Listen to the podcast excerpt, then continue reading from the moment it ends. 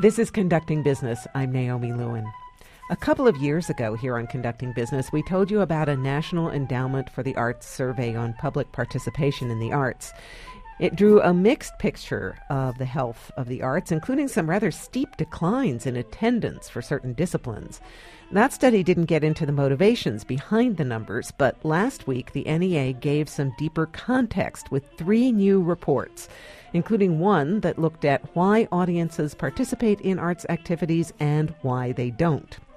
In a moment, we'll hear about what happened when a major orchestra played in a nightclub. But with us first is Sunil Iyengar, the NEA's Director of Research and Analysis. Welcome. Hi, good to be here. The NEA General Social Study looked at the kinds of barriers to people's attendance at arts events. And among other things, it found that lack of free time, lack of accessibility, and lack of having someone to go with ranked highest as barriers. Was any of that a surprise? I think off the face of it, we may have expected time, lack of time to be frequently cited as a reason for people not going. But of course, that blanket answer doesn't tell us a lot. So to do further analyses, which is what our report did, uh, we dug deeper into what are others, some of the other characteristics of these people who said they, they lacked time to go to an event. And it turns out, first of all, that about 31 million adults, which is roughly 13% of the U.S. Pop- adult population, wanted to go to an event in the last year, but for some reason chose not to. So, taking that 13% as a whole, uh, we went deeper and we found that those people who said they lacked time, a great proportion of them, we found out that they were parents, young parents, or parents of kids six and younger. So we tend to believe that a lot of it has to do with, in fact, parenting and having um, maybe not family friendly venues for these kids or for these young parents who want to go to these events because, again, they were a high share of the adults who said they lacked time. That was one uh, interesting dimension around time around access. Uh, some of these adults were are older Americans, those who may have disabilities or health issues. But even among those who did not necessarily seem to be older or have those uh, issues, you know, we saw again 31 percent of those people who wanted to go to an event but said they couldn't go said it was lack of access to the event. So again, that tells was that monetary or just there was nothing where they were. They couldn't get to the location mm-hmm. specifically. And that tells you something about the options that perhaps need to be built in to uh, allowing more Americans to uh, experience those venues and those arts events more directly, uh, whether it's through you know something like busing routes. In some cases, have been done uh, to you know look at different shuttles or ways to get people to the event on time, or to uh, you know perhaps think about bringing the arts to their doorstep. I will say that a very high share of adults said that the reason they chose to go to an arts event if they went to a live performing arts or visual arts event in the last year uh, was because of the location itself. So the venue seems to be an attraction in many of these cases, particularly for museum goers. And the lack of somebody to go with, that means we just need to have a rent a concert going partner service or uh, well, just I think motivate not, people to go by themselves. well, I think a lot of arts organizations are looking into ways to bring, uh, you know, create opportunities for socialization. Crowdsourcing, or or you know, create online and go, or or create social events. Uh, uh-huh. you know, uh, after a, a, performance, there might be a uh, you know a kind of cocktail hour or something, or, or prior to it, there might be a run-up event. Um, and I think those are ways to kind of get more people engaged and involved and create space for these people to interact. And certainly museums are doing this as well. So yes, you're right. About 73% of people who went to an event uh, did so primarily to socialize, and that was something we were not expecting to see. That appetite for you know, mingling and mixing with people seems to be bound up with arts participation in general, and I think that's something that speaks well to the civic dimension of arts participation. One really interesting wrinkle you found that Americans who consider themselves in the upper or middle class were much more likely to have gone to some artistic presentation in the past year than those who self identify as lower or working class, regardless of how much money they actually make. Yes, and isn't that interesting? There's a clear discrepancy in terms of what people are actually earning and where they rank objectively within a certain class. And their their own kind of uh, assertion of what class they belong to, and that's that's a general uh, interesting sociological phenomenon. But when it's applied to the arts, what we find here is that when you look at people who said they saw themselves in the lower class or in the working class, you actually see higher shares of those groups who didn't attend but wanted to attend an arts event than you. So, what was keeping them from going? Well, in many ca- in those particular cases, often it was uh, not only factors such as ex- accessibility to the event or cost, but in fact, it seems in the results that no having no one to go with played a bigger role I- among those that group of Americans than it did for some of the people in the higher socioeconomic strata. With people who identified themselves as lower or working class, you said a lot of them wanted to go to the arts. What was their motivation for wanting to go if it wasn't some perceived good taste factor. Right, and again, we can't paint this with too broad strokes, but I think based from the on the data itself, it look it seems as if uh, wanting to learn new things uh, was a significant value value for proposition for those people in the lower working classes or people who associated themselves with lower working classes, regardless of income. Um, but that was also true of people who genuinely had lower income too. They wanted they they said they wanted to learn something new as a much bigger uh, motivation than, interestingly enough, of those who were uh, had higher education or higher income or who saw themselves as higher education or higher income. And also wanting to um, experience cultural heritage was a big value, wanting to support community. Uh, these were values that seemed a little more important for those in the lower socio- socioeconomic strata, whether they identified themselves as such or were objectively discerned as such. Now, with all this talk about access, were there any studies of organizations that thought outside the concert hall box or museum box and took their art to non traditional spaces, or as you said, to people's doorsteps? Well, th- this study did not focus on what the venues specifically were. However, we have ample data from one of the reports we released this week or last week, which is really about how people engage in the arts and what do they do and how many people and so forth. And that data is collected through the U.S. Census Bureau. And we have been asking for the last few years questions about venues. And so we do have a, we do see a great deal of what we might term informal arts participation, informal arts attendance rather, uh, where you're seeing high percentages of Americans going to art exhibits, regardless of whether they're in you know museums or galleries, uh, or who go to see performances, music, dance, and theater performances in uh, relig- religious institutions, you know, or in uh, in schools and in other neighborhood venues, um, including bars, nightclubs, restaurants, what have you. So we're starting to be able to collect this wealth of information that I think is finally properly putting arts participation in perspective and letting people see the enormity of it, the scale of it, and how it how it affects so many different spheres of activity. And that's part of the purpose of collecting these data is to really understand how integral the arts are, but to also see where we can, as a public agency, help to foster more engagement. Well, and looking towards that next step, how do you see all of this as being useful for arts presenters or arts advocates to ultimately put butts in seats or people in museums? Well, there are two or three overarching findings that I think will help them uh, achieve those goals. So, for example, some of the things we talked about in terms of family-friendly venues, uh, the, the the quest for learning more, uh, learning new things, experiencing the, uh, the the site, the location of the arts itself, uh, as, a, as its own reason for going, socialization. These kinds of things can be opportunities to build more engagement. But also, another thing is we found a lot of engagement. About 71% of Americans went online or did some kind of arts engagement activity in the last year.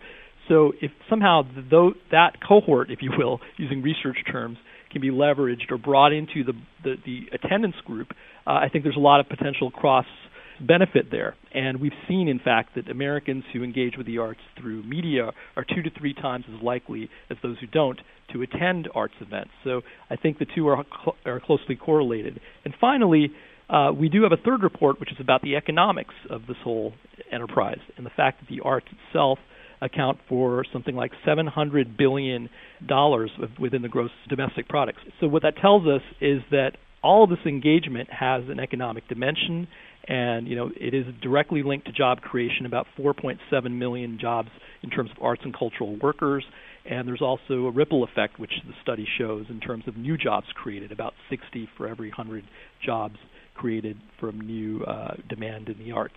So well, I think that's certainly encouraging, but there is one slight bit of discouraging news to all of this. The bottom line that attendance at classical music, jazz, theater, and ballet is down. In 2012, 33% of American adults attended arts events, which was down from 39% 10 years ago. Should we be worried? Well, I think actually uh, that is correct that there has been a decline in those particular art forms, in attendance for those art forms over time. But I think there is a bigger message in terms of um, three fourths of Americans, as I said, using other means to view or listen to art, specifically in this case, electronic and digital media.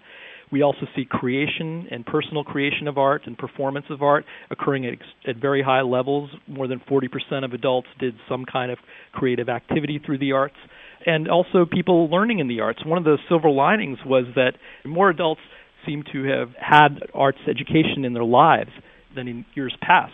So I think this tells us that there is some kind of uh, higher level of engagement that could be occurring in other modes of participation, not necessarily for those particular art forms in those particular ways. I do hope, though, that people will understand and that we can find ways to allow those numbers to grow for all those great art forms you just mentioned. Well, thank you very, very much. Thank you. Sunil Iyengar is the NEA's Director of Research and Analysis. We just heard about some of the factors that the NEA found that kept people from buying tickets to concerts. Now let's look at how one orchestra tried to make the concert experience more welcoming. Earlier this month, the National Symphony played to a packed nightclub in Washington, D.C., and totally rocked the joint, at least according to our next guest. Greg Sandow is a music consultant, a faculty member at Juilliard, and the author of a blog at artsjournal.com. Welcome, Greg. Thank you, Naomi. Glad so, to be here. So, 2,000 people turned out for the National Symphony event. Was the orchestra able to walk that fine line of freshening up the experience without sort of pandering? Yes, I thought they managed exactly that they played, let's say, half the program was classical selections, the Candide Overture, something from Prokofiev's Romeo and Juliet, and killer choice, the uh, Stalin movement from the Shostakovich 10th Symphony, which uh, really rocks as a piece of classical music. And the crowd cheered it all. But then they had three soloists representing music with a beat. Uh, a rapper who does human beatbox stuff, a DJ, and an extraordinary electric cellist. And they contrived pieces that the orchestra played along with, and they did their kind of music. And you know what the great moment was, Naomi? Mm-hmm. The electric cellist named Wytold Lebing did a piece based on the prelude to the first Bach cello suite, the G major, and when it came to a very notable rising passage that's right out of Bach, the crowd started shouting, and their shouts rose with the music. So you could tell they were really, really into this. What inspired this concert to begin with? Well, the, the National Symphony has a program called the NSO in Your Neighborhood, so they like going outside the Kennedy Center. I'm not sure that they have totally strategized what the purpose of it is, but they had the idea of going to a nightclub. They picked a place that holds 3,000 people. The tickets were free, but they had to shut it off after 2,000 because they were afraid of getting mobbed, though in a way they were already. And I think, like everybody, they are looking to do something new to engage a new audience. I was interested that when my wife, Anne Midgette, whom I know you've had on this program a number of times, when she wrote about it, she quoted Deborah Rutter, formerly of the Chicago Symphony, who now runs the Kennedy Center. And Deborah said in the plainest of language that things had to change in order to engage a new audience. Were tickets for this concert less expensive than the usual hall? You know, I believe they were free no wonder you can always get a good audience for free. well, you can, but maybe 2,000 people. It was actually a triumph for Patty O'Kelly, the orchestra's PR person, who had never done the kinds of things you need to get this kind of new young audience. And she went way outside her normal comfort zone and she aced it. So, free or not, you have to get them out. A lot of times with these concerts, there's sort of a thought that, okay, they may not actually convert these club goers to patrons in the concert hall and build loyalty. Do you think that is an issue? Yes, I do think it's an issue, and I think it's an issue that's best dealt with by just letting it be. This is probably an audience that will not come to the Kennedy Center, which has problems many concert halls don't have. It's really deliberately placed out of the way in Washington, so it's not easy to get to. There's no public transportation. So that, then, if all right, these are people who are coming to a club for free. How do you get? How do you, as they say, monetize this? How do you get these people to become supporters of the symphony, which does not exist for free? This is something everybody is going to be working out as we keep moving into the future. I think probably what happens is that the orchestra does more and more events of this sort. They begin charging for them. They try to develop loyalty. They perhaps have memberships. They try to get people to donate money. And maybe, Naomi, although this is scary for a lot of people in our field, the Kennedy Center concerts become more like this. Well, you mentioned that the concert featured very short pieces the Candide Overture, one movement of Shostakovich 10, a movement from Prokofiev's Romeo and Juliet. Do you think that the people in the club would have reacted differently if they'd gotten, say, the entire Shostakovich 10 or all of Romeo and Juliet? Oh, for sure. That's not the kind of thing they're into as yet. Once they become interested in the orchestra, I think it's a completely different story. I've seen new young audiences really happily listen to longer pieces, and I've heard of it happening. It's a matter of having them interested in the first place, then giving a killer performance, and maybe talking to them. And you say, This is a long piece. It has four movements. Here's what happens. I think people are really willing to go there with you, but you have to have them interested in the first place. You have to be talking their language already. So, what were the orchestra musicians wearing for this gig? I don't recall. It might have been jackets and ties for the men and the equivalent in, on the way to formality from the women. Do you think orchestras need to pay attention to what they're wearing to make it less off putting for people who might not be? Oh, yeah. What, what presently we see is out of some 1910 movie about New Year's in Vienna or maybe what the butler wears if there's a rich family in a 1930s movie. I think if an orchestra dressed like the Northern Sinfonia in Newcastle, which in is Britain, they just wear black. They don't wear jackets. The men they wear open-neck black shirts and black pants. Looks very spiffy. Or even better, Naomi, the student orchestra at the University of Maryland in College Park outside D.C. They wear informal black, and for each concert, they pick an accessorize, an accessory. For each concert, they pick a color to accessorize with, tuned to the music. I love that. It's kind of my favorite new dress idea. The recent NEA report found that people who considered themselves working class, self described, didn't attend classical music events as much. Was the nightclub audience that you saw a more diverse crowd? No, it was to judge from the looks of it, kind of upscale white kids, a little bit hip. It was younger, but I imagine basically as well educated as the symphony crowd. To get racial diversity, ethnic diversity, social class diversity, that's a whole different story. Now, you're speaking to us from Juilliard, where you teach the class classical music in an age of pop. What do your students think of the idea? Your students who are training, presumably, to play in orchestras and things like that, what do they think of taking the orchestra to a club?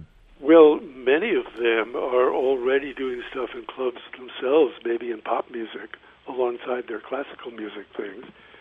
So it seems pretty natural. But I'll tell you, I always begin the semester by asking them why they're taking the course, and every single one of them said, we have to make sure there's an audience in the future. We're losing the audience we have, so we have to figure out how we do that.